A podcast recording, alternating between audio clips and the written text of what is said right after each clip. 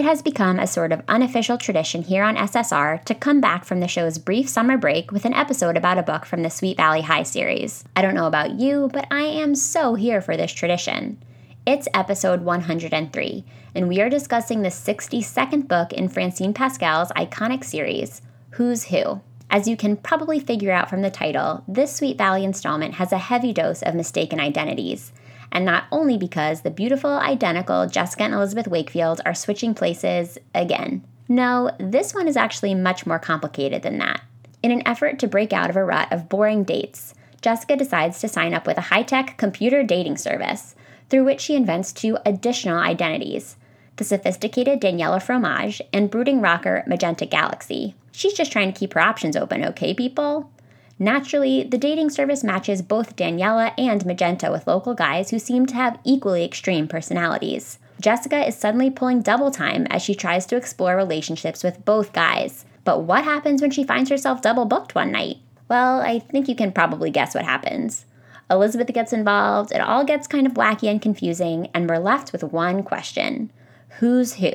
As always in the world of Sweet Valley, there's a lot to unpack here, and a lot of it will make you laugh. My guests and I were certainly cracking up for a lot of our conversation, so please excuse our giggles. In the next hour, you'll hear us talk about everything from the implications of Jessica and Elizabeth's quote, perfect size six figures and hipster cars to school dances and the motivational sayings that inspired us as teens. And of course, we explore the age old question Team Jessica or Team Elizabeth? Spoiler alert, they both seem kind of terrible when you read about them as adults. I am so excited to introduce you to my guests for this episode, who just happen to be two of my friends. I even lived with one of them in my early days in New York. Meet Jaimie Farris and Abby Tracy. Their podcast is launching very soon, so I thought it was the perfect time to bring them on to SSR. Let me tell you a little bit more about them and their show. Jaimie and Abby met their freshman year at Northwestern, living in the smallest dorm room on their floor.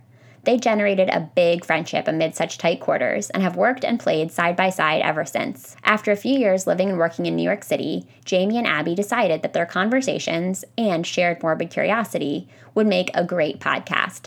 Following manic text messages, many drinks, and a string of how to make a podcast Google searches, the Odd Job podcast was born. Jaimie and Abby are here to ask all of your burning questions about the many odd jobs out there, many of which will leave you asking, that job really exists? They have found some super interesting folks and we'll be talking with them on their pod about what they do and why they do it. Later this summer, look forward to chats with Mystery from VH1's The Pickup Artist, a seduction expert, a freelancer and bookish podcast host, hey, that's me, a maximum security prison corrections officer, a psychic medium, a professional bridesmaid, and more. I am personally so excited for Odd Job to launch, and not just because Jaimie and Abby are my friends. I have always been fascinated with odd jobs myself, so I can't wait to tune in. I'll be sure to keep you posted about the show's launch on SSR's social media channels. Make sure you're following at SSR Pod on Instagram and Twitter for updates on Odd Job and plenty of other fun content too. Find the show on Facebook by searching the SSR Podcast. There's a smaller Facebook group page that you may want to check out too, especially if you're looking to talk more about books and SSR episodes. You can find that by searching for the SSR Podcast community. We are now officially into the third year of the podcast, and I still need your help in spreading the word about the show. You can do this by leaving a five star rating or review on iTunes, telling your friends about it, or sharing the episodes you're listening to on social media. I'd love to see you share a screenshot of episode 103 to your Insta story. Be sure to tag me at SSRPod if you do. If you want to go even further in supporting the show in year three, you might want to consider becoming a Patreon sponsor. You can come on board for as little as a dollar per month. There are different levels of support, and each one gets you access to exclusive rewards everything from SSR merch and newsletters to bonus episodes and weekly voice notes from me. Plus, your contributions play a big role in helping me grow and improve SSR. Visit www.patreon.com slash ssrpodcast or go to www.ssrpodcast.com and click support at the top of the page for more details. Thanks to all of you patrons listening now. Thanks also goes to Libro FM for continuing to partner with SSR. I am so proud to share what they do with you every week. Libro FM is an amazing platform that allows you to support independent bookstores with the purchase of the same audiobooks that you can get from bigger companies. They're the same price too. Go to Libro FM, that's L-I-B-R-O dot FM, and use code SSRPOD when prompted to get a two-month audiobook membership for the price of just one month. Supporting Black owned businesses is a great way to be an ally in the Black Lives Matter movement. So I would encourage you to choose a Black owned indie bookstore when you shop for your next audiobook on Libro FM. Here are a few that are currently partnered with the site Semicolon Bookstore, Source Booksellers, Uncle Bobby's Books, and Loyalty Books. Now let's go to the show. Welcome to the SSR Podcast. You may recognize SSR as an elementary school era abbreviation for silent sustained reading, but if you don't, that's okay. What it stands for here is Shit She Read. Each week, we'll crack the binding on an old school read written for kids or teens and talk about it from a kind of grown up perspective. We'll obsess over heartthrobs, relive the frustrations of middle school, and say an occasional WTF to a beloved author. If we haven't met yet, I'm your host, Alli Hoff freelance writer, lifelong bookworm, and lover of anything covered in rainbow sprinkles. So find your favorite reading spot and a glass of wine. We're about to revisit some literary throwbacks right here on the SSR podcast.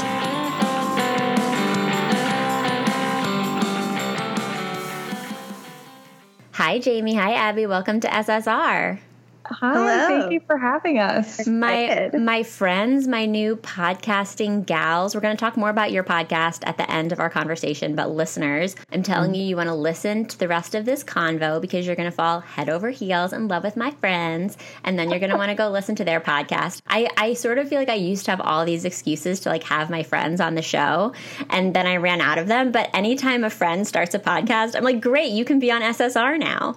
Amazing. Yeah, we're we're stoked to be here. And I know we're very excited because it's always a fun time when it's a Sweet Valley High day. I'm so happy that you guys were happy to run with my idea to do Sweet Valley. Why don't you oh share God, a little bit about better. like your Sweet Valley experience and like why you were down to talk about Sweet Valley? Um, well, I'll go first. So this is Jaimie, and I would say that I wasn't exactly as bookish as you, mm-hmm. Alli, growing up. So anything that I read. had to have some sort of like pop culture relevance. Mm-hmm. Um, so I liken the Sweet Valley books to like a Beverly Hills 90210, maybe maybe even like like a vintage version of like the OC. So that's why I liked it. So I liked any sort of book that I could just read it as if it were a sitcom. Did you read a lot of the Sweet Valley books, or was it like a phase? So here's the thing: is I think I thought I did, but then I don't think I realized how many Sweet Valley High books there were. Yeah. So I knew exactly like who Jessica and Elizabeth were, but I don't remember like any of these plot lines. And well, I don't think I read this particular book. Well, there are 181 books, like just in the oh Sweet Valley High series. And then there are all of the spin offs. And there was like Sweet mm-hmm. Valley Kids and like Sweet Valley Twins. So there were so many of them. So I think it would have been a big deal if you'd read all of them. Not to say that you couldn't mm-hmm. have if you'd wanted to, but mm-hmm. I wouldn't worry about it. Yeah. no, I don't think a should, lot of books. Please don't feel bad. What if I prepared? What if I prepared for this interview and I read all 181 Sweet Valley High books? we all have a lot of time on our hands, and we could have our own podcast about just Sweet Valley High. Don't tempt me. Like seriously, yeah. don't threaten me with a good time. I would be so excited. It would always be fun every day. Yeah. I would not have to do any of these like required reading books, which I love talking about everyone. But Sweet Valley just has like there's something special. There's definitely something special. Yeah, it's a dessert. You see, I this is Abby. I actually never read Sweet Valley. I thought I did, like, but never? then when I read it, yeah, when I read it, I was just like, oh, I am not familiar with this at all. But it was obviously I was obviously aware of it. Right. But mm-hmm. when I was in elementary school, I was reading really, you know, kind of my dad had us on like The Hobbit and Lord of the mm-hmm. Rings at a very That's young age. Brand for you. Yeah. And so I was reading all of those books. And then I did read other kind of adjacent ones. I read a lot of like Nancy Drew and the Three Investigators and mystery books along with like Lord of the Rings. And I just missed the the joy that is Sweet Valley High. Maybe because I didn't have cable, so maybe I don't know. I feel like I was just missing out on a lot of culture it's okay. I wasn't allowed to watch Nickelodeon when I was a kid, so um, oh. I get that. But I do think that like. Well, I've, I read this one article while I was getting ready to talk to you guys today, and it, I think it's a little bit. I, it feels a little bit offensive in some ways, but it, it makes sense. It mm-hmm. says that um, for a lot of women who are now between the ages of 30 and 50, Sweet Valley High was like the equivalent of like Star Wars or Star Trek or The Hobbit, to your point, Abby. Oh. Which I think is a little bit like, you know, girls can watch Star Wars and Star Trek and The Hobbit too. Yeah. But I do think like this was very much of its time. Like if you were a girl growing up in the 80s or 90s, especially because the books started in 1983, like you were mm-hmm. probably at least to some degree exposed to Sweet Valley High, even even if you didn't read them. Mm-hmm. Yeah, because I definitely was aware of it. They were for sure on my radar, but I just, I, you know, I probably picked up one at a library like at some point, but I just like really don't have a memory of it. But it is interesting that you talk about how old they are because I did notice the reference to West Germany. Did anyone else? yeah. yes, there's a lot of weird references actually. Yeah. They talk about it, and we'll we'll go through it. But this Sweet Valley High, I remember picking up. This is a weird memory for me. I remember picking up a Sweet Valley High book in our elementary school library. Yeah. I don't know why it was in the library, but it was there, and I was like, "Wow, this is the only book I'm actually genuinely interested in." And um. and I remember thinking at that point that it was old. It was like an old book. So the fact that like we're reading it now shows how old it is. Yeah, it felt old even then, but I think we had them at my elementary school library too. I mean, we definitely had Sweet Valley Twins, which was middle school. Mm-hmm. And Sweet Valley Kids, but I kind of feel like I skipped through those two and went like right to Sweet Valley High because I wanted to yeah. know like what the cool teens were doing. We started talking about this briefly before we started recording, but Jaimie, do you want to share a little bit about like maybe whether you're a team Jessica or a team Elizabeth girl or how you maybe perceived yourself when you were reading these as a kid? So I definitely wanted to be an Elizabeth. I think I wanted to be her. Okay. But I am a Jessica. Like I know I'm a Jessica. I can't get away from a Jessica. Like I am a Jessica. Like that is me at my core. So it was problematic for me because I think when I was reading it, I was like, oh my God, I'm reading a book. I must be Elizabeth. but it's like meta my, somehow. But my, but my antics were that of Jessica. and my antics are still that of Jessica. So even though I like sometimes I despise Jessica, and actually after reading this too, again, we'll get into it, there's problematic things with Elizabeth too. Yeah but I I'm Jessica. Well, I think you're the first guest I've had who, because this is now, I think, the third or fourth Sweet Valley book we've talked about. I think you're my first guest who's had that arrangement. So most people are like, I wanted to be Jessica, but like I'm fully an Elizabeth. You are like really bringing in some fresh energy as a Jessica aspirational Elizabeth. And I, I mean, I know this will shock you. So listeners, fun fact Jaimie and I lived together in New York. Um, I'm sure this will shock you, but I am fully an Elizabeth. and I I don't know that I ever like I don't know that I ever saw myself as somebody who could even hope to be a Jessica. So I like that wasn't even really an aspirational thing for me. So I was reading all these essays this morning about Sweet Valley and everybody was like, "Yeah, like I'm an Elizabeth, but like I so badly wanted to be a Jessica." And I think I'm so far removed from being a Jessica that it never occurred to me at like any age that I could one day be a Jessica. Abby, where do you fall on this spectrum? So I'm definitely also in the Elizabeth category okay. in terms of who I am. And I was reading it and maybe it is like whichever one you're not, you want to be the other one. Yeah. Because if Jaimie's a Jessica Probably. and she wants to be an Elizabeth, whereas when I was reading it, I was like, man, I'm an Elizabeth, but Jessica seems so much cooler. And not cool, but just like you can say it. You think she's cool, Abby. It's okay. Yeah, she is. Yeah, she's like I'm yeah, cool, she's Abby, definitely cooler than Elizabeth. Yeah, she's super but cool. that's the whole idea. Like they're they're trying, you know, it's written. Yes, but my perspective is almost that like Elizabeth is cooler because Elizabeth is knows herself more. Like I feel like Jessica, especially in this book, like has no idea who she is, and like who does in high school. Let's be honest. But like if we're just gonna think about the book, like at least Elizabeth kind of knows like her faults. But does she? Because that's sort of like the other story. I guess. Nobody's she's like perfect. More, she's more real, you know?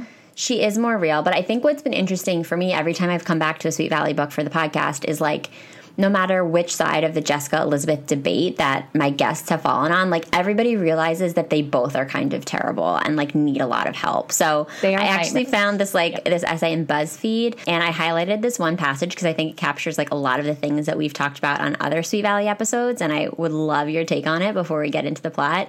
So this writer wrote, reading even just the synopses of the original series now, it's clear that Jessica in particular was a sociopath and with a casual sociopathic disregard for anything outside outside of her interests, she pursued an agenda of naked self interest, and damn anyone who stood in her way. Elizabeth, for her part, was a master manipulator, a professional victim, and queen of tears as a weapon. I am struck in 2018 by just how white this universe was, how fat phobic this world was, how elitist and slut shamey, and how generally terrible it all was. So, like, the second half of that paragraph, I think we're obviously mm-hmm. talking about like bigger picture issues with the mm-hmm. series, mm-hmm. which it's very clear like how whitewashed all of this is. But it's funny because as like a lifelong Elizabeth stan, when I came back to Sweet Valley for the first time like a year or two ago for SSR, I, I realized that like Elizabeth is super manipulative. And I think like we mm-hmm. get this image yeah. of her as kids at least is like she's a straight A student and she's like very predictable and she kind of like checks all the boxes and does everything right. But at least in her relationship with Jessica, like she is pretty manipulative. And mm-hmm. I just feel like they're always playing this weird game with each other. Well, she also has a little bit of a martyr complex. She does. So like even when she yeah. does a favor for for Jessica, it's like it comes at a cost or it comes at whatever sort of praise that she she kind of like deserves at the back end. So I she definitely has a martyr complex. That's for sure. Yeah. And anytime they do sort of show Elizabeth thinking about Jessica, it's very judgmental and negative. Just like mm-hmm. I know mm-hmm. my sister and I know that she's going to learn that this is this is going to blow up in her face or she's going to get that this is wrong or she's always making mistakes. It's very it's kind of cruel like the way yeah. she thinks about her sister because she definitely thinks about Jessica as sort of lesser than her, I think. Or like more shallow. And maybe Jessica yeah. is more shallow, but like, is she? Like, they're both in the Fiat convertible. They're both blondes and they're both a perfect size six, you know? Yeah. So, like. also, can we talk about the fact that, like, in 1980, 1990, when these books were written, like, size six was the ideal? Like, that's, I just I think it's. Yeah, that is kind of interesting. It's hard and to even go. Written. Right. It's written. Like, it's hard yeah. to even go down this road. And I, like, don't know how far I want to go down the road because it really opens up a lot lot of like weird conversations and unhealthy conversations about weight and body image in 2020. Mm-hmm. But I do think it's worth noting that like today, I think that you know the ideal size for characters who I think are like meant to be presented this way, they would probably be like a size 2 um, mm-hmm. or like it would be maybe women who are like super body positive, super body confident, and like on the way other end of the spectrum. So I, I just think it's like it is refreshing as there's a lot about this book that's not refreshing but mm-hmm. um, as like a 29 year old woman living in the world who I, I hate yeah. to say it like is constantly wrapped up in body image and weight and like there's these impossible standards that we have to live up to all the time i love that jessica and elizabeth are size sixes and that that's the like the ideal california thing mm-hmm. but i also then wonder like what's a size six in 1984 versus now True. Like, how is that change? Like, yeah. you mean how did the yeah. measurements change? Like a retail. Like, what's that called? Van- vanity sizing. Oh yeah. Right. You're probably really right. a size two. Right. Well, and it was just weird to see any size written out in a true teen girls book. Like it just was a very jarring. It was thing. jarring. Just All the fact that there was anything there. Reading that part. Yeah. Yeah. Yeah. size six are not just the fact that there's a size listed for these twins. It right. was yeah. just a lot. Like that's yeah. important. It's it's as if the author felt like it was so important for us to have this like perfect, beautiful image of them in their head. Like we needed to know how mm-hmm. how big or small they are. It was such a piece of the identity. I don't remember like the context of the sentence. Like I was very early on in the book when they described both Jessica and Elizabeth as oh, the perfect size for six. You. I have it oh, for you. Do? you. If you want me to do okay. a dramatic reading? Yeah, can you read? Yeah, do a dramatic reading because I remember the context of it being very weird too. Okay, yeah, let me refresh your memory. Too. It like almost qualifies like behaviors of them. But anyway, continue. Okay, I'll, I'll just refresh your memory. The book mm-hmm. says she saw the reflections of two quintessential California girls, each with sun kissed blonde hair, delicate oval faces, eyes the blue green of the Pacific Ocean, and perfect size six figures. Each girl wore a gold lavalier, a 16th birthday present from their parents. Down to the dimples in each girl's left cheek, Elizabeth and Jessica were absolutely identical. And then to your point about like qualifying who they are, yeah. it goes on to be like, yet in spite of their differences, and then it's like the same setup that we get in every single book in the series about like Jessica is crazy and Elizabeth is calm and smart. Mm-hmm. It's kind of like how people used to like compare Marilyn Monroe and like Audrey Hepburn. Yeah. Right? Yeah, I think yeah. so. Yeah. Was Audrey or like Marilyn Monroe and someone else? It was just like you either can be like the sexy bombshell, but like vapid, or you can be like the intelligent, more, I guess, like insular, but like still hot. You know what I mean? Like equally hot, but like different types of hot. But there's, it's binary. Yeah.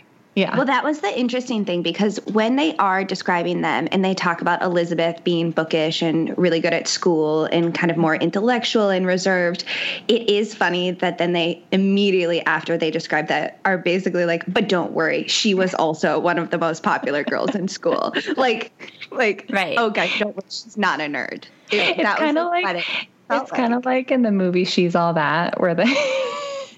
what's the girl? What's her name? I mean, I'm sure everyone listening to this podcast has seen that movie with Oh, Freddie Prinze Jr. not- I mean, come on. This is definitely good. like the right audience for If it. not, turn But us anyway, off and go watch it and then come back. What was her name? Is there something Leigh Cook? Oh, Rachael, Leigh Cook. Rachael Leigh Cook. Rachael Leigh Cook, and she was like, they tried to make her look like nerdy and gross with like, she was like working at the meatball shop. She's got the glasses, but literally all she needed to do was like take off her meatball shop costume and take off her glasses, and she was hot. And everyone's like, oh my God, she's so hot. How wild. Well, and they're It's like not that even before- putting Elizabeth in glasses. Like they can't even bother to put glasses on her.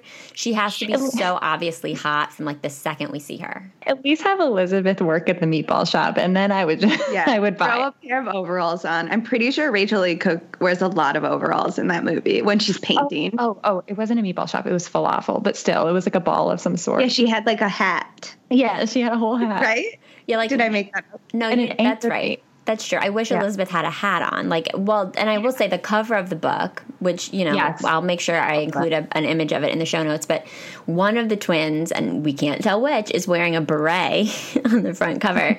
I, I kind of thought when I saw it at first, it's like, oh, I feel like Elizabeth would be the one wearing the beret because I just feel like that's sort of her vibe. And then, of course, we go on to find out that like both of them are supposed to be different like parts of Jessica's personality. But when I was reading the book, I I don't know why I did this, but I was laying in bed reading it and I showed the the cover to my husband and I was like, Matt, like which two of which of these two girls do you think is hotter? He's gonna be so mad that I'm sharing this. And he was like, Well, not the girl wearing the beret.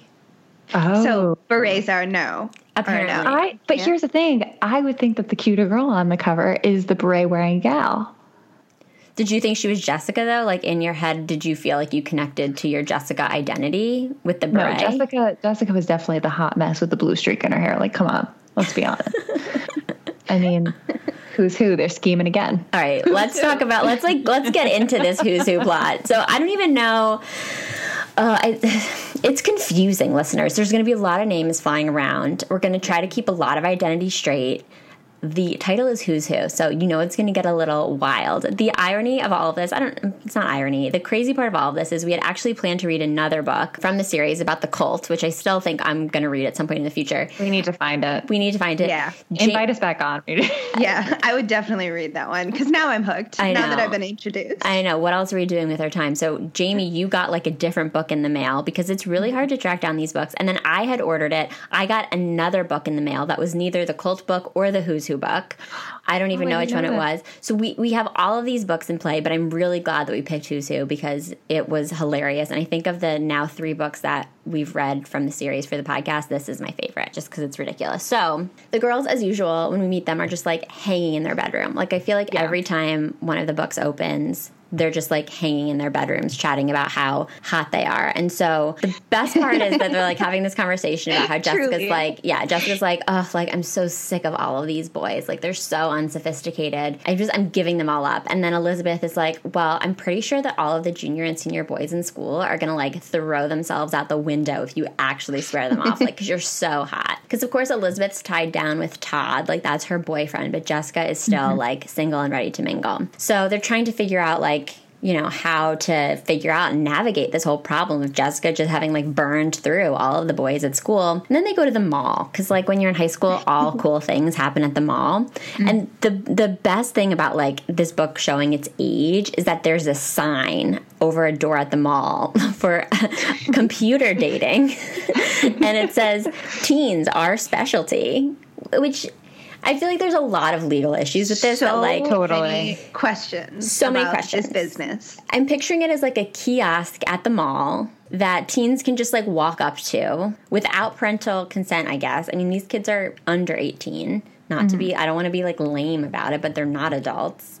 Totally not. And they can just like walk up and like hand in some forms. The best part is that it's like it's it's billed as computer dating, but the clients have to fill things out on a form, and then I guess you then hand the form to the person to put it into a computer. Wait, but didn't you guys in high school do um, the Valentine's Day scantrons where you would like fill out information about yourself and then it would match you up with people in high school? no one did No, that. We're Um, Elizabeths, what is okay? that? Stop. By the way, I don't like think amazing. that's normal. I looked I looked forward to this every single year and it was so revealing. By the way, I never got matched up with like a potential love interest. It was always someone that I was like embarrassed to be matched up with, but now looking back, it was someone that I really should have considered. Wait, was this school sponsored? Like where I don't school understand. Sponsored. You'd literally get scantrons. It'd be questions about yourself. Like, do you like the outdoors? Like, do you like to go to the movies? Like things like that. And then off of what you filled out, they would match you up with people from the school and then you would get like a full like 10, 10 person a list of all different grade levels of who you'd be matched up with. Who's Jaimie, doing the matching?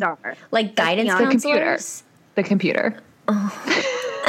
That's I can't believe that that was happening. That's why when you guys right. were like so concerned about this computer generated matching service, I was like, wait, I had a computer generated matching service. You're like, and it works. and it worked. Did anybody get married? Like, Do you know? You pay like five dollars off of it. Oh, probably, probably, of course. I did not. So you had to pay. I wonder what they used your money for, like the dance. Probably the dance. Yeah a dance, some dance. It was the same dance as Jessica and Elizabeth were planning on going. All right, they they too are planning on going to a dance, and Jessica like really wants to have a boyfriend lined up. Like that's what she's so frustrated about. I also really liked. I wanted to call out that as they're deciding whether or not they want to like be part of this computer dating service, they um, recall this other situation that they had with like some sort of a dating service because I guess Jessica worked at some oh, place yes. called Perfect Match, and I'm just gonna read this because it's it's a ridiculous paragraph, and I, I can't believe that it's in print. At the time, their older brother, Stephen, had just lost his girlfriend to leukemia. Naturally, the matchmaker and Jessica went to work with the files in the office, but the perfect matches she found for Stephen were not so perfect at all, and the boy Jessica decided on for herself had positively ghoulish ambitions. Jessica had spent a whole party just trying to avoid him. After all, who wanted to hear about the history of embalming? Not Jessica, that was for sure. So he's going to become like an embalmer, and that this is her previous experience with dating. Not to mention the fact that she like so inappropriately wants to match her like recently heartbroken and devastated brother with like some woman from the system. Also, what a like a a deep dark dark. It's very That's heavy for a high schooler, man. Like, come and it on. was such a. It was written so flippantly. Like it's yeah. just like, oh yeah, she died. Yeah, of leukemia. If could, yeah, if I could describe this book in one word, it would just be cavalier. Just like a quiet call for help. Just like cavalier. Like nothing should, things that should be taken seriously are not taken seriously. Do you feel like that's because like and again, I'm not trying to be like so team elizabeth here but do you feel like that's largely because this is kind of like a jessica book and like jessica is kind of cavalier? Oh absolutely 100% elizabeth's the worst but like jessica's also the worst. Like they are collectively the worst it's yeah. just unhealthy all around. It's really unhealthy. Yeah. So Jessica's plan, because she's like so bored of everything in her love life, and she like really wants to shake things up. She's like, I'm just gonna, I'm just gonna fill out two forms, and she of course makes Elizabeth like hand in one of them because she just like makes Elizabeth do everything that she doesn't want to do. That's like kind of Elizabeth's role, and I know that Elizabeth's kind of a martyr, but she mm-hmm. really does put up with a lot. Um, mm-hmm. And she creates these two identities. so say the names. Say the okay, names. so bad. You know what? I'm going to say the names, and then I'm going to let I'm going to let each of you maybe like share your description of one of them. So the first one is Daniela Fromage, and the second one is Magenta Galaxy. Uh, Abby, who would you like to discuss first? Um.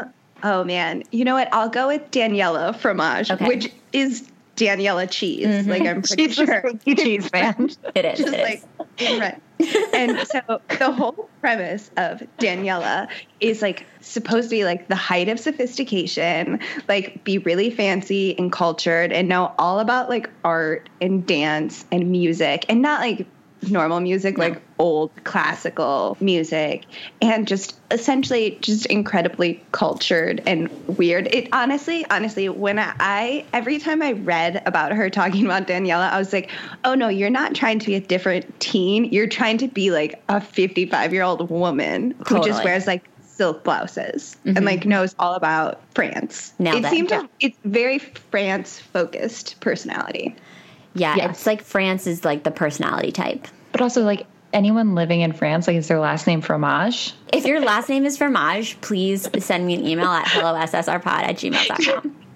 also, also every time and this is deviating a little bit from her personality, but every time there was a reference to something French, it was like the most stereotypical, Oh. like basic French thing. Like, I love truffles and foie gras. Like, mm-hmm. that's it. Yeah, You know what I mean? It's very like, like- robotic. Now, Yes, yeah. definitely. And I mean, the beret, which we'll get to, but like the beret. Always a Yes. beret. It's also worth noting that the vast majority of the Sweet Valley books are written by ghostwriters. So, I mean, shocking, I know. But um, the creator of the series, Francine Pascal, actually like didn't have any interest in writing the book. She had written a bunch of other YA books first, and then she was like, she felt pretty strongly that these books were going to be like more for the masses than her other books. So she um, had actually really loved writing things that were funny, and she hilariously thought that like humor would be sort of like above the intellectual level for like the masses that she wanted to reach with Sweet Valley. So she like farmed all of these books out to ghostwriters.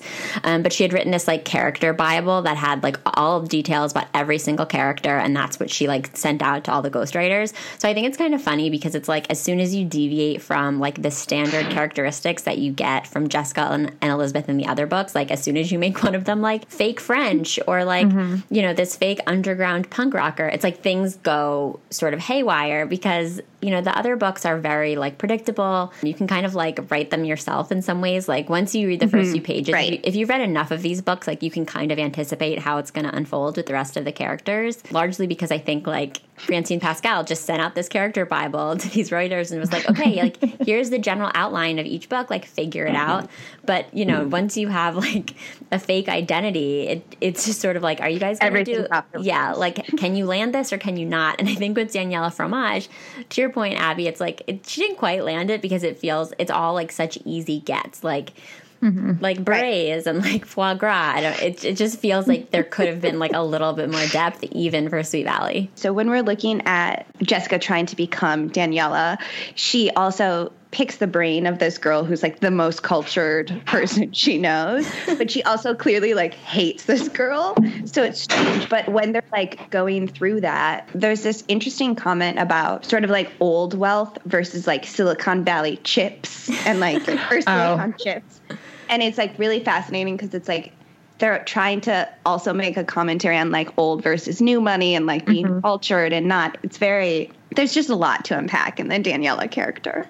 Yeah, I mean the Wakefields are definitely. I think the Wakefields are new are new money clearly, and like Suzanne, uh, sort of like similarly to th- this like character that Jessica is trying to base Daniela off of. I think is old money, and so she wants Daniela to obviously reflect that and be old money, but she's like having to fight all of her own quote unquote new money tendencies. It's But everybody has money. That's the takeaway too. right. There's no Well, one who's poor. That's the best thing about this book is everyone has money, except well, no. I'm talking. I'm going to bring up the Oldsmobile with Ah, yes. Magenta Galaxy. But yeah. that, that's yeah, all yeah. hipster. also yeah, exactly. Well, but then I'm trying to reframe. Like, was hipster still the same then? I feel like hipster is always kind of the same. There's always like a take on hipster. Yeah, that's true. Yeah. Speaking of Magenta Galaxy, I'm going to kick it over to you, James. Do you want to introduce us to your friend Magenta? I'm glad I get magenta. I knew you wanted magenta.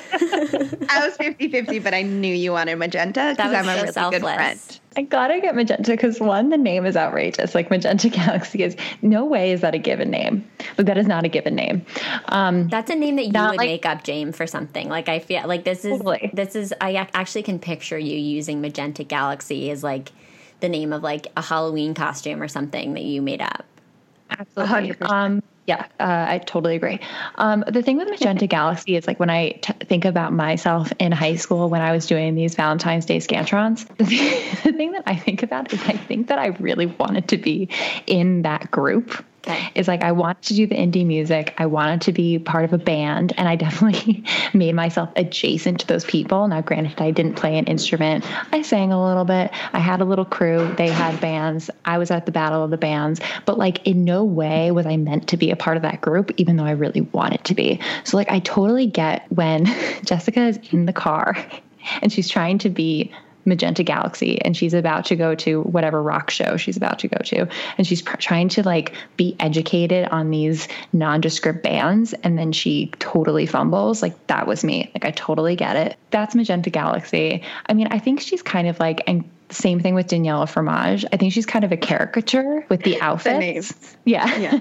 like with the outfits. Like, did she really need a blue streak in her hair? Like, did she need like thousands of bangles on her wrists? Like, probably not. I would think that maybe someone who's really into this type of music or into this type of lifestyle would be a little bit more low key or like under the radar than maybe Magenta Galaxy. But at the end of the day, like, her name is Magenta Galaxy. Like, she has to commit to it and she has to produce. That's true. One of my actual favorite accessories was a Magenta Galaxy number where it was Scrabble tiles. Yeah. Yes, a necklace that spelled hard rock. I Yes. just that one really Oh, that was amazing, felt wasn't it? so extra. But that was my favorite sort of accessory, like clothing item used throughout this entire charade. And I was like imagining like black nail polish that was like a little bit chipped. And remember those like plastic bracelets that we used to wear that if you like broke them, something bad would happen to you? Oh yeah, and you'd Yeah. wrap them. Up. You'd wrap them up. Yeah. Like that's what I was Did I imagining. have one of these? I don't know. Probably, You probably did. Probably. You probably They did, like everyone. skinny rubber bracelets, and you would wear like tons of them, and they'd come in mm-hmm. big packs, and they'd be all types of colors, and then you could loop them together so they would mm-hmm. like overlap. It was Yeah. a right. They Yeah. sound Yeah. fun. I don't know that I had one, but I'll take your word for it. I'm Or I sure feel you like, did. I feel like Magenta would like give herself finger tats with like a gel pen. You oh, know? Oh, I did that. I did that kind of thing. Mm-hmm. Yeah. Yeah. No, magenta was cool. I mean, I think the thing we have to like, we have to appreciate the fact that Jessica doesn't do anything halfway. And like, if there was ever mm-hmm. any doubt about that, this book dispels that doubt because there's nothing in this book that she is like, you know what, I don't need that extra bangle or like, I don't need the beret. She just needs it to complete the She look commits. she commits to the identity like she if she's gonna go on these dates and she's gonna like test out these different kinds of dudes she wants to like make sure that she's fully in character And she does it shamelessly and unapologetically. She's in that way, she's a hero. time- yeah, and the the amount of time she invested in this was clearly a lot. Like she studied hard. She studied like it was like the SAT on all these different things, these different bands, like Right. France. You know, mainly Yeah. France. France. i feel like it was a little bit like out of balance because like i was going through my notes this morning and i was trying to like make sure i had a little bit about daniela a little bit about magenta there's definitely a lot more about Daniela. Either that or like the Daniela stuff was just a lot more ridiculous because I like had more of it highlighted. I didn't have as many like quotes from her magenta moments because I just think Daniela was so over the top for me. But I, I think she maybe could have touched on magenta a little bit more. Yeah. I think the, the hard rock music was too loud, so Magenta didn't really get a lot of words in. That's true. That's a very good point, Yeah. practically Yeah. speaking. So she puts together Yeah. this plan. She's like, I'm going to put both of these identities into the fancy dating computer and like can't wait to see who who I meet. And she says to Elizabeth, "Isn't it perfect? I couldn't decide if I wanted a really sophisticated, cultured guy or a wild, daring type. This way I'll get both." And Elizabeth, of course, being Elizabeth, is like, this seems suspicious. Like, I don't know. This seems like it could be a bad idea. And of course, immedi- immediately Jessica is matched with guys for like both of her identities. The first is Pierre Dulac, and that of course is Danielle's perfect match. And Brett, who I actually I don't think I even have Brett's last name because it like it wasn't as funny as Pierre, but Pierre's profile said that he was born in France, has traveled extensively on the continent and in Europe. That that was amazing. That was amazing. Like I don't should have know. been a red flag for Jessica right away, but unfortunately, It was a red just- flag for Elizabeth. Elizabeth caught it, I think. Yeah, Elizabeth is like, aren't those the same things? I just I don't know. Like would this would this Pierre guy have been interesting to either of you guys as teens? Like would you have wanted to go on a date with him? Absolutely. Pepe Le Pew. I would have, I, by the way, I would have dove into any of this. Like, let's be honest. But I also think that she had way too much time on her hands because she, and granted, that's like totally part of these books, is that both of them have way too much time on their hands. Because I think with extracurriculars, studying for the SATs, like doing normal high school things, like I didn't have time to be going on multiple dates or perhaps a date. But I think as far as like the the Pierre of it all, I think like especially as American high school Americans, you see someone with like the littlest twinge of culture and maybe like not from the US and maybe with an accent, and you're like, yep, sign me up. I mean, the international exchange students were always like the hot guys at my high school. Really? Like they, because they, well, they would come and they'd be in your like junior year, but it, it'd be like a kid from Germany who was actually like 21 years old. Like Yeah. they were always like really old, and they all did cross country skiing, which like I did. I'm from Minnesota, so it's like, you had cross country skiing at your school. Oh yeah, it was like really intense. But so I did cross country skiing and all the like exchange students from Europe like naturally knew how to cross country ski. It was always like the hot guys. I never dated any of them. I was too much of a dork. See, I think that this level of sophistication would have scared the crap out of me. I mean, I was scared of dating anyway as a teen. Like, I won't even tell you how old I was when I had my first kiss because it's like so embarrassing. I was I was afraid of all of it, and so I think like any hint that somebody was even further out of my realm, especially because I feel like what I really had going for me as a teen was that like I could have a good conversation and like mm-hmm. I was good at school and like I understood some things about the world. That sort of always felt like it could maybe be my upper hand and like my confident thing if I was going on a date Right. with someone, which I didn't. And so I think anybody who like maybe could have, I, I just think that would have really intimidated maybe me. maybe like overwhelmed you. Yeah. But here like I I had a really late first kiss. Like I think you and I were on the same timeline. Yeah. But I think that I was such like a daydreamer that I think I was like delusional enough to be like, but that will be my first kiss is like Pepe Le Pew, you know? Yeah, I mean that makes sense. Checks out. Checks out. it all tracks for me. It all, it all, Reading too many Sweet Valley High books. yeah, it all. So many things are making sense about you. I didn't know that you were such a Sweet Valley fan as as a youth, um, and now that I know that, everything's just that like falling sense. into place for me. So Elizabeth is just like fighting Jessica at every step of the way, and I of course had to like make some notes about some of the things that, that she's saying to Jessica as they're preparing for these dates. As she's watching Jessica do all this studying, she says, "Listen, Jess, don't you think it's kind of useless all this studying you're doing? You're trying to turn yourself into something you're not." Um, and Jessica says, "I'm not yet, but I could be."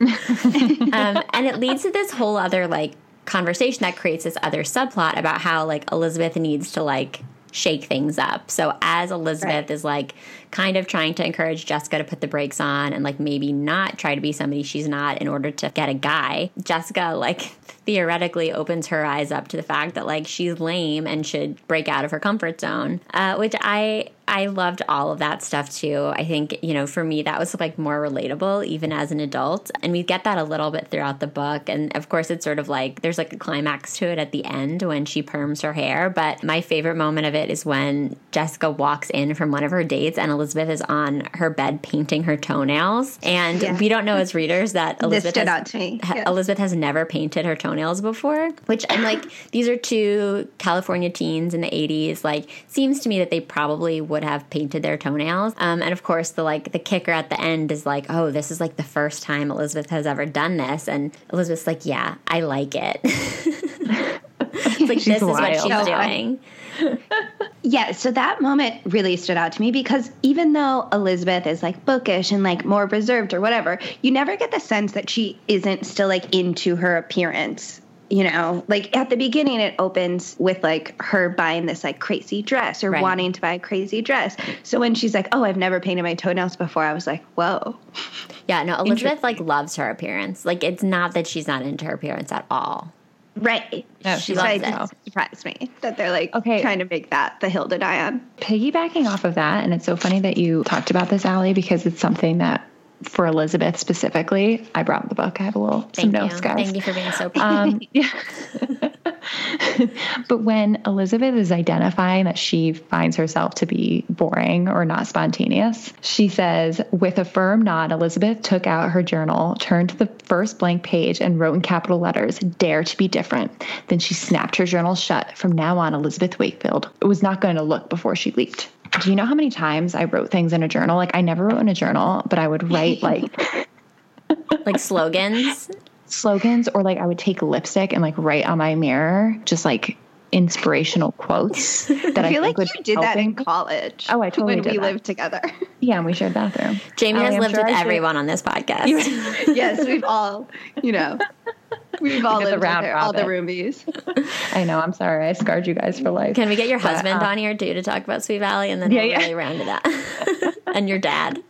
But yeah, well, yeah. But don't you guys like remember doing weird stuff like that, even like as old as high school, of like taking things in your life so seriously that you have to like write it down in a journal or do something about it? Well, I was into like collages. Like I, I really, uh, my number one hobby when I was in high school was like cutting things out of magazines, and I this I would do it every night. I would collect old magazines, and every night while I was watching TV, I would just like pour over these old magazines and cut pictures and words out, and then um, I usually had like one big collage that hung in my bedroom, but I also every school year, instead of getting um, like binders that had like a color or print on them, I would get like the plain white binders that had like the the plastic on the front, so you could uh, you could yeah. slide a piece of paper in. So I would collage like a front and back for every one of my binders. So I feel like in the collaging process, I really took a lot of time to like identify my goals and my slogans because it would mm-hmm. all be in collage.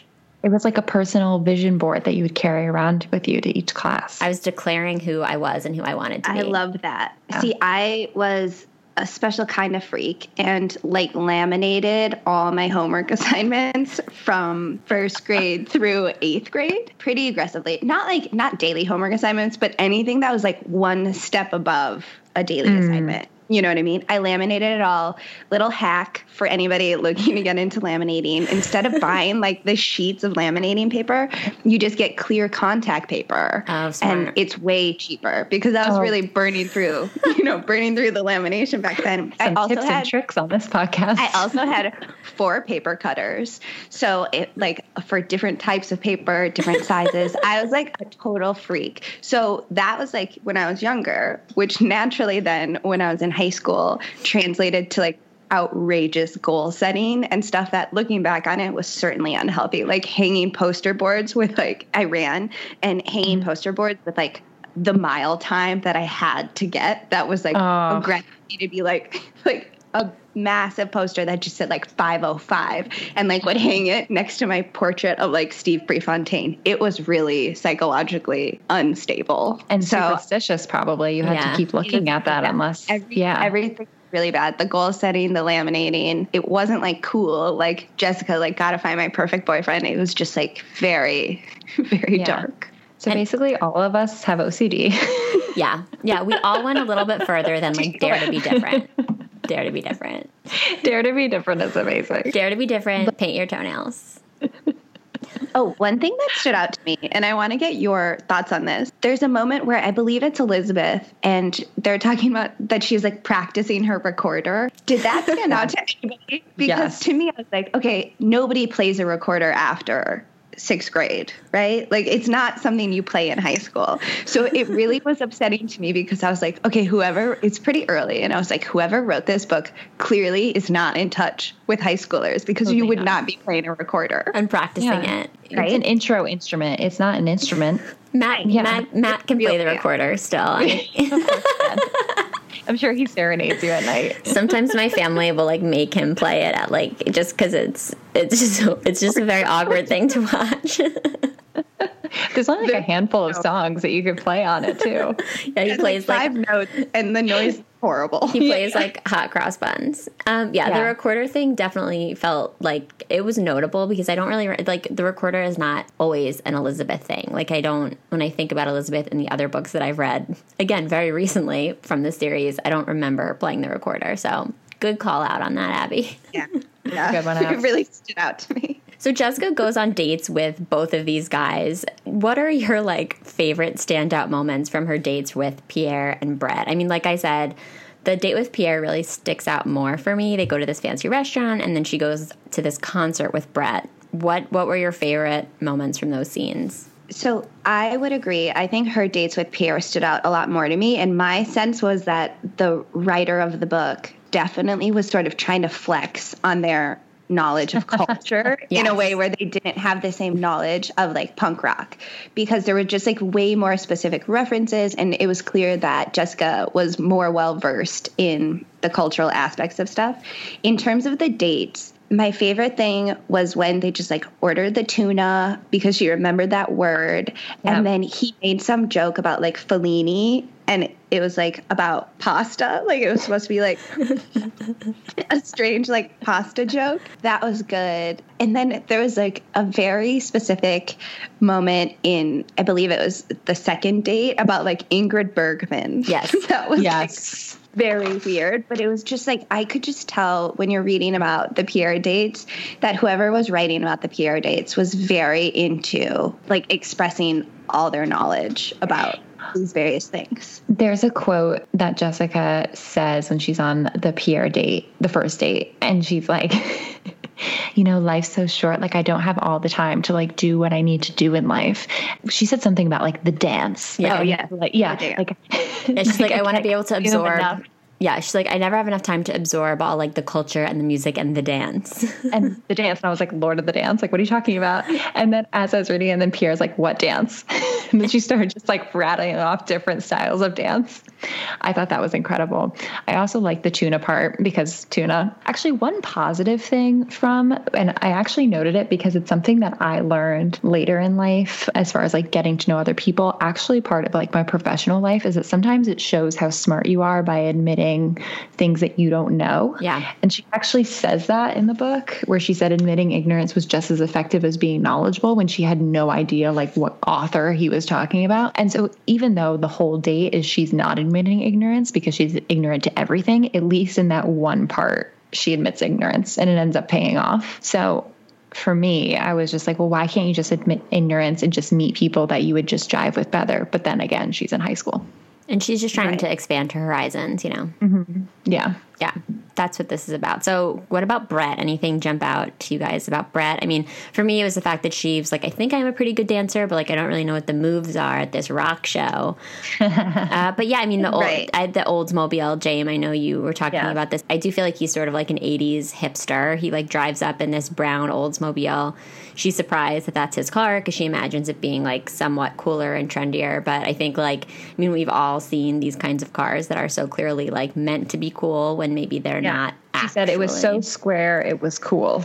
But then again, I feel like she's just rational, which again, we'll get to the end of the book, but like she just rationalizes everything, Yeah. which I think Right. all of us, when we're infatuated with someone, we rationalize everything about them in order to play into, you know, whatever narrative that we have. Right. The, and to that point, it was interesting because despite the fact that Jessica is supposed to be the super forward, outgoing girl who has like no fear and all the confidence in the world, when you're reading it, you're like, wow, she is just very insecure. Like the mm-hmm. assumption, anytime she like tripped over something in either date, you know, with Brett or with Pierre, she always just assumed she was wrong or mm. she made a mistake. And mm-hmm. that sort of stood out to me. Because, like, despite the fact of like who she's supposed to be, she was always questioning whether she said the right thing, which was kind of a bummer. I think that's a really good point, and I do think it sort of speaks to like the way that women are socialized. Um, mm-hmm. And I think like I struggle with this still. Like I'm, I and I'm aware of it. Like I'm aware, I'm aware that this is a thing that women are socialized to do to like apologize or to assume that no matter how much research you do about something, you probably still are going to be behind like a man. Mm-hmm. And it, I feel so icky even saying that, but that's something that I think we take in from the world around us, and it's so clear with Jessica. I mean,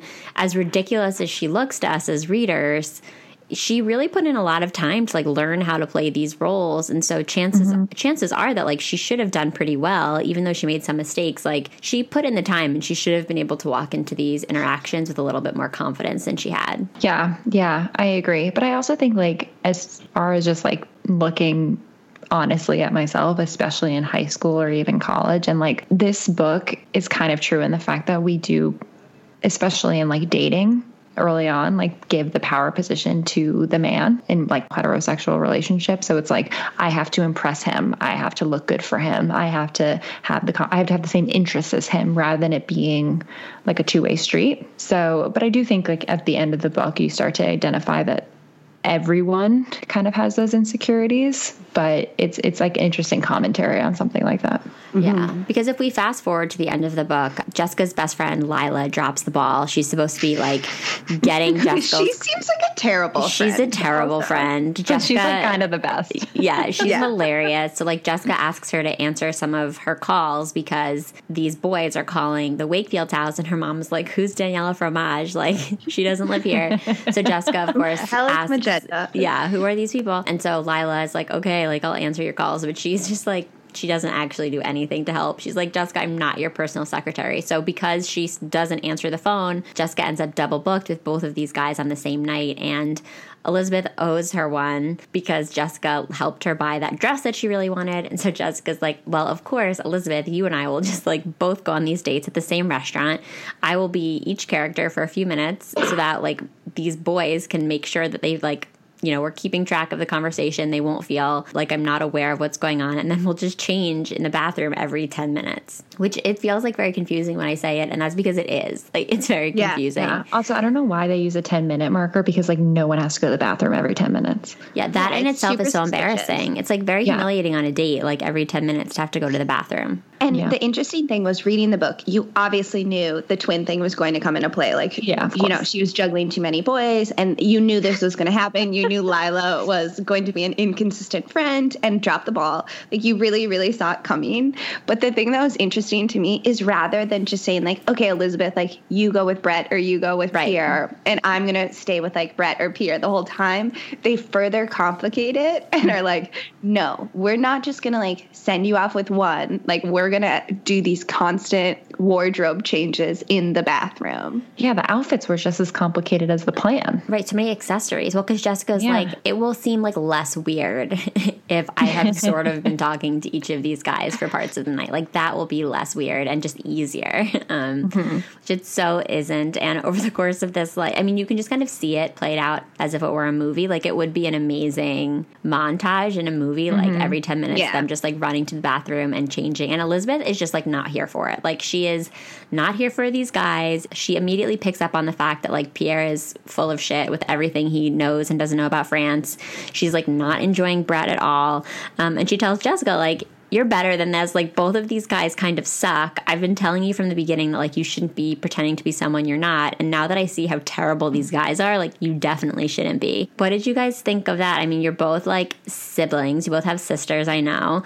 Um, I have I have sisters, and I I was like, you know, I appreciate like this message that Elizabeth is trying to get across to Jessica that like, look, I'm annoyed with you, and this is bullshit. But like a lot of it is just because I think you can do better, and like you deserve to be treated more respectfully than these guys are treating you. So I, I, did think that that was kind of a weirdly nuanced portrayal of like a sibling relationship because like I'm annoyed at you and like you have gotten me involved in something that I don't want to be part of. And that's like a big part of this. But the other part of this is that like you're selling yourself way short. I agree with that. I just like, and thing is, it's a book and it has to be entertaining. But I kind of like didn't want her to mess it up for Jessica. Like it's fine to pull her in the bathroom and be like, there's something wrong. There's like yeah. millions of red flags. Here are the red flags. But then to like start a fight with them and then end it isn't right either. Yeah, because Jessica yeah. Elizabeth like tells these guys basically like she yeah. tells Pierre off, and she's like, "You're yeah. you're you don't know what you're talking about, basically. Yeah. Yeah. I thought that the message that Elizabeth gave Jessica was right. Like she's obviously right. And the guys were clearly duds. But I think it was pretty uncool to just like unilaterally make the decision for her sister, especially because she called out Pierre, who throughout the book I thought Jessica seemed more into. Me too. Right? Yeah, I think if well, Jessica Brett, ended up with one of them, it would have been Pierre for sure. Yeah, she definitely preferred her Daniela outfits versus the magenta outfits, which should tell you right there. Yeah, she wanted to like be part of that world more than the underground rock world. Mm-hmm. So we find yeah. out in the end that like these guys are also part of the who's who. Like they too are pretending to be someone they're not. Pierre is actually a lot more like Brett, and Brett is actually a lot more like Pierre. and somewhere it's there, amazing. Yeah, Wait, like, can you say Pierre's real name? Pierre Dulac. Pete oh, oh, Lake. Oh, Pete Lake. Oh, oh Pete which is Lake. so funny because because when we when I first dove into the book yeah. and I saw like Pierre Dulac as the name, I texted Jaimie and I said his name literally translates to Pete Lake. So it was like a great, right, great like, I knew it. It really was, put a bow on it. Yeah, yeah. I was like, knew it.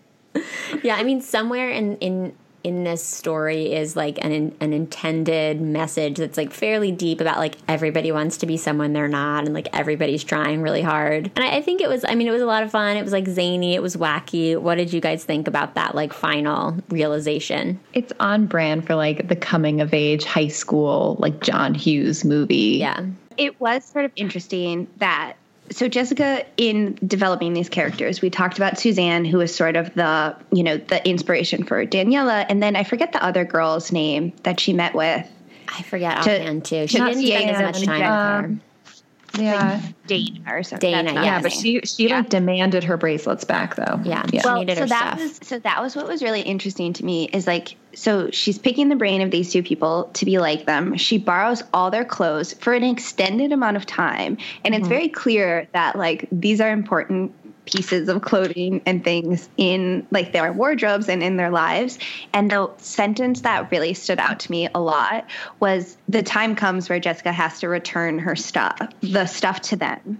And she is so mean to these girls that gave her their wardrobes and she makes up some lie. I like I have notes on it because it really No, stood out. she's like me. honestly, she's a brat. Oh yeah, she's like, I would have dropped it off at your place, but I'm waiting for a call from my grandma. So then she forces the two girls who just did these massive favors in my mind for her. She forces them to come to her house to pick up all the stuff that they lent her because she's just lazy. Like that's all it is. But then it turns out to be a love story with Brett and Pete Lake. I guess, Yeah. who end up with the other girls, and I thought that was kind of cute. Yeah, it was. I like the ending of it. It like wrapped up really nicely. Um, and the Wakefields are, of course, left there being like, you know, like it's a good thing we learned that sometimes it's okay to be spontaneous and sometimes it's okay to be ourselves. And like, can't wait for the next adventure because we we say goodbye to Elizabeth as she's like really questioning whether or not she should become more genuinely spontaneous. Um, and the next book is called The New Elizabeth, and we're gonna find out like just how crazy she can get. She's wild. She's wild. Did you guys did you guys find the way in which Jessica and Jessica and Elizabeth friends were talking to Elizabeth about her lack of spontaneity to be kind of mean? it was so it was so rude. And the way that they were like approaching her perm tear, which, yes, of course, it was not great. Like we were just reading the book and I could tell it wasn't great. But like it's a per, it's a semi permanent perm. It's going to wash out in two weeks. So just like let her live her permed life. Like, why do you need to have a commentary about it? Yeah, her I just, friend like, Enid was so bad. mean. Her friend Enid Yeah. was like, they were like trying to find a place to sit in the lunchroom, and Elizabeth was like, let's sit somewhere different because like I'm trying to be spontaneous. Like I have to think about how to be spontaneous. And Enid was like, Elizabeth, you don't plan to be spontaneous, which is true by mm-hmm. definition, but Enid is just sometimes like.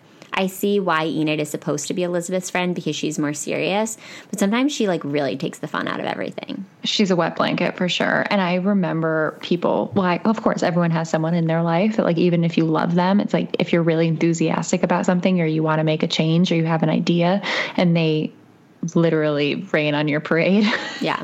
Yeah, it It's the just like absolute worst. Piled, yeah, they just piled on too. So at the end, when she's at the dance and she's like talking about being spontaneous, and everybody's like ragging on her perm, and then they're all like, "Oh no, like you're not spontaneous. Why are you trying to be somebody you're not?" Blah blah blah. But it's like one after the other after the other is just basically telling her she's boring, including her boyfriend, and Go away, Todd. yeah, and like when I was hearing it, I was like, you guys like pick up the hint. Like we're as readers getting the hint. Yeah. How are you guys all just not getting like just say like, oh, you could be like, you know, a little more spontaneous or something. It just felt mean, but I guess it was the setup for the new Elizabeth. So Oh, wait. Is, circling back, can we talk about Elizabeth's um, Valentine's Day dance dress? Because that was also a subplot. Oh yeah, how she um at first they didn't want to get the dress and then Jessica was like, It's fine, just charge it to mom. Like she won't even know.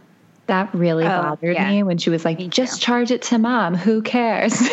Her mom, the most famous interior decorator in Sweet Valley. it really bothered Uh, me. yes. But then, but then when uh, Jessica, who's also somewhat manipulative, loops in Elizabeth into her scheme and scheming again by agreeing to pay for half of the dress. Well, because she's So, also like- like, because it would look good on me too. Like she's like, oh, it looks so good on Elizabeth, Yeah. so I might as well help her buy it because I'll look awesome too. Yeah, yeah. So again, they're the worst. Yeah. yeah, every every single thing Jessica does has some benefit for mm-hmm. herself. Mm-hmm. For instance, even just the way she's using these girls. The one girl, the punk rock girl, she doesn't seem to have as big of a problem with, but like she does not like the inspiration for Daniela and Yeah. is just the whole time it's like you get the inner thoughts of like her inner thoughts and they're just really mean. I mean, the girl Yeah. seemed like the worst, but it was just I don't know. Every single thing Jessica does is selfish to like a degree. It's kind of like in Mean Girls when Regina George turns to Cady Heron and she's just like, "Oh my god, I love your bracelet," and then she's like, "That's the ugliest fucking bracelet I've ever seen." Yeah. that's kind of like how I felt. Um, Jessica was like going to Suzanne's house. It was like buttering Suzanne up in order to get the knowledge and get the intel, but then her whole inner dialogue was just like how ridiculous Suzanne's life is. Yeah, I mean, mm-hmm. nobody's like nice in these books. Like, there's nobody No. here that I find endearing. I think as a kid, like, I at least thought that Elizabeth was nice because she was such a foil to Jessica. And I always thought that Jessica was kind of mean. Um, but as an adult, I come back to it. I'm like, Elizabeth's not nice. Like, I don't find Elizabeth to be relatable or aspirational. Like, there's just nobody here that I really want to attach myself to. Same. They all deserve each other for sure. They do. Enid, Yeah. Lila, they're all bad friends. Yeah, they are all Oh, bad friends. awful friends. Awful friends. Yeah. So, James, Um, coming back to this, like, how does it measure up or compare to your experiences reading these books as a kid? Did it hold up, or how did it let you down? If it did, I think it gave me the still like the same nostalgic feeling I felt of being like these are fun, wacky stories yeah, and they keep my attention. And the way I visualize, like in my head, the way these characters look are similar to like watching Clueless, or like again, like the same sort of like pop culture high school types of movies or shows. So like it holds up in that regard. But then actually reading these characters, and I know we went over like, are you a Jessica or are you Elizabeth? Like I hope and I know we align ourselves with either or, but I hope none of us are either of them. You know what I'm saying? yeah. Like, Right. I would like to think. Perhaps a little more dimensional. yeah, like yeah, I think like we're not. Yeah, exactly. We have more dimensions. I think that at least us three have more empathy. Like I think both of them lack a lot of empathy. Yeah, I think that's a great Yeah. point. That's a really good point. Even Elizabeth, just in the way that Yeah. she treats Jessica too, because you are sort of like, oh, it's my zany twin sister who's you know doing this thing, but it, at a certain point she just doesn't care about Right. what Jessica wants. Yeah, I just I think sort of they're annoying. so binary. It's like Jessica is the quote unquote bad wild one, and Elizabeth is like the quote unquote good, like responsible one. But we as adults in 2020 can see that there's like so much more going on, and neither of them fit into either of those categories quite as Right. cleanly as I think the author probably intended them to all these years later. But they're still fun. They are fun.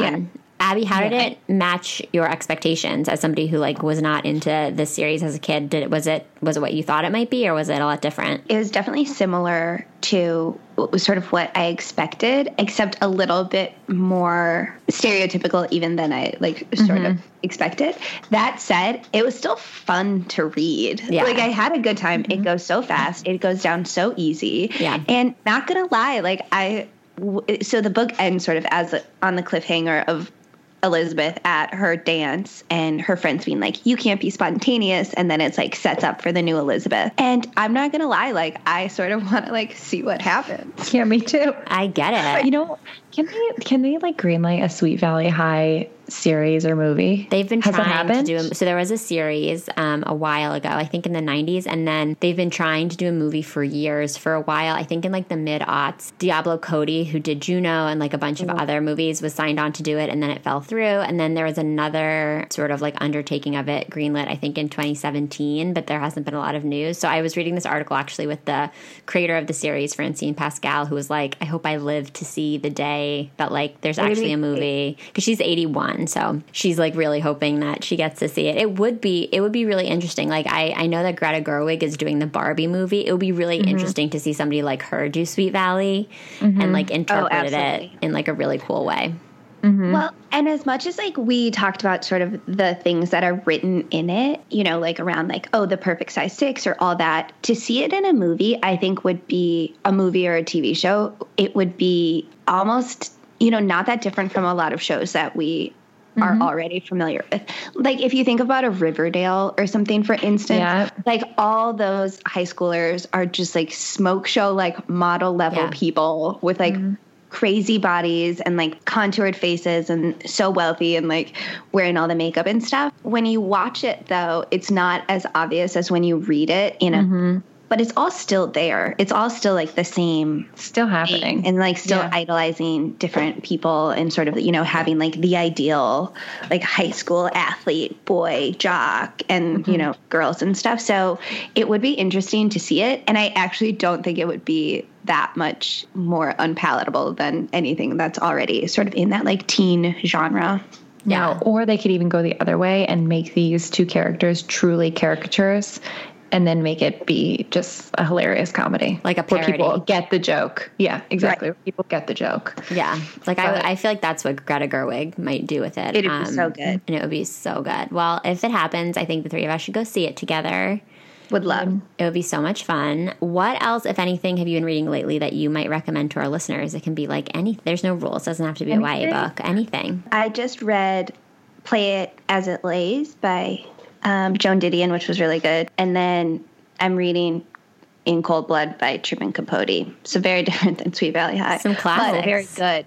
Yeah. Trying to read in quarantine. My most recents are Billion Dollar Whale, which is very good. That reads like like a thriller. But um, and you don't have to be in finance or understand finance to like it. It's actually very good. Um, and then the other things, I love a um, Hollywood memoir. Um, Don't we all? the Jonathan Van Ness book is very Oh, good. so good. I bet it's It's so very good. That one I just read in a weekend and it was so much fun. Um, and then I loved the Demi Moore book. Oh, I haven't read that one yet. I've heard it's good though, like really juicy. It's so juicy. Like her life, because like I think we're a little too young Yeah. to know what Demi Moore was, right? Like we, we weren't there for like her tabloid fodder, fodder. So reading her life since she was like 15 and what she went through, it is wild. It's crazy. That you could read in a day. I mean, I was just I might turning pages. Yeah. Because you've been you've been bringing it up in a couple conversations we've had, and it does sound very very juicy. And now I just want to be able to talk to you about it. You know. if you want juicy, you guys have to read the Jessica Simpson book too. Oh, yes, Oh, that's on my that was list. supposed to be good too. It's I've read so a lot good. of like, coverage of the book, but I haven't read the book itself. It's Wait, like actually- shockingly good. Oh, I'm sure. I've heard great things. Actually, this is an, an amazing book, which everyone listening to this podcast has to read. And it's like my number one book if you want like the juiciest book. I know what you're going to Oh, say. I know I was which hoping you would talk about this one. Fast Girl, Yes. Suzy Favor Ham- Yes. Hamilton. knew it. We both knew it. All right, Olympic pitch it. runner. Pitch it. Olympic runner Okay. turned Las Vegas prostitute. Number two on the strip. It is amazing. It is a true story. It has prostitution. Yeah. It has the Olympics. Mm-hmm. She documents all of her run ins while she was a prostitute, and there, it, it covers everything. Like, she did there. not hold back. It is incredible. She's amazing. I knew you So- would talk about that. I'm so glad you did. Me too. I'll include links to all of those, including Fast Girl, in the mm-hmm. show notes for this episode. Also, a link to your podcast. Do you guys want to talk about your podcast for a minute and like share all the awesome stuff you're working on? Sure. Abby, you want to give the elevator pitch? Yeah, so it is called Odd Job. And what we do is we basically just sit down and chat with people and discuss, you know, their kind of unique or unusual jobs. So so far we've spoken with a psychic medium. We've spoken with Alli, and that was a mm-hmm. great episode that we're super excited amazing about. episode. Yeah, a seduction expert. Later today, we're actually talking to a bounty hunter. James, who am I forgetting? I'm forgetting so many. Oh, a corrections officer at maximum Yeah. security prison. We have Mystery, a professional pickup artist, which I'm sure you know who sh- he is from the VH1 television show from Cool. like 2005. yeah. Um, we are we're missing people. Oh, bridesmaid for like- hire, Jen Glantz. Bridesmaid for hire. And then we have a former FBI cyber crimes expert who now basically deletes people from the internet. And when I say deletes people from the internet, we're talking, you know, victims of domestic abuse in a lot of cases, a lot of celebrities he works with, or, you know, individuals who might you know, revenge porn type things. He works with cases like mm-hmm. that. But so he's really fascinating because he used to hunt pedophiles online and now he's sort of protecting mm. people's privacy online so it's kind of like a fascinating flip there but yeah so we're really excited about it and we've had awesome conversations with these Yeah, individuals awesome con- conversations. We learn a lot because basically the premise of our show is just to learn why people do what they do, especially with some of these odd jobs. So you learn a lot about just people in general, and we have a lot of fun. It's super funny, and there's definitely a lot of different fun personalities on the podcast for sure. Well, I hope that all of the SSR listeners out there will go check out Odd Job. Thank you so much for being on today and talking Sweet Valley with me. I had so much fun. Sometimes I do just want to talk about Sweet Valley every episode because it like makes my stomach hurt from laughing so hard. It's the best. It's thank you so much for having us. This was so much fun and thank you for like prompting us to read another Sweet Valley book. Honestly, I might read another one. So thank you, Alli. if you do, you have to let me know. Okay. The cult one. We should do the cult one. Yeah. yeah. Can you invite us one. back to do the cult one? Yeah. We just have to, if by the time all three of us track down the cult book, yeah. then it'll be time for you guys to come back on. Sounds yeah. good. Perfect. It'll take a minute. Awesome. Yeah. Bye, guys. Bye. Bye.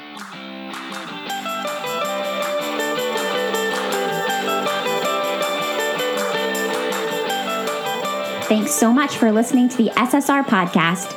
Check out our website at www.ssrpodcast.com for show notes and other information. And be sure to connect with us on social media for updates on upcoming episodes, behind the scenes inside scoop, and some good old fashioned book talk. Find us at SSR Pod on Instagram and Twitter, and search SSR Podcast on Facebook to join the group. To reach out directly, you can send me an email at hellossrpod at gmail.com. If you're loving the show, it would mean so much if you could subscribe, leave a five star review, and share your thoughts with a comment. And don't forget to tell your friends too. In the meantime, happy reading. I'll see you next time on the SSR Podcast.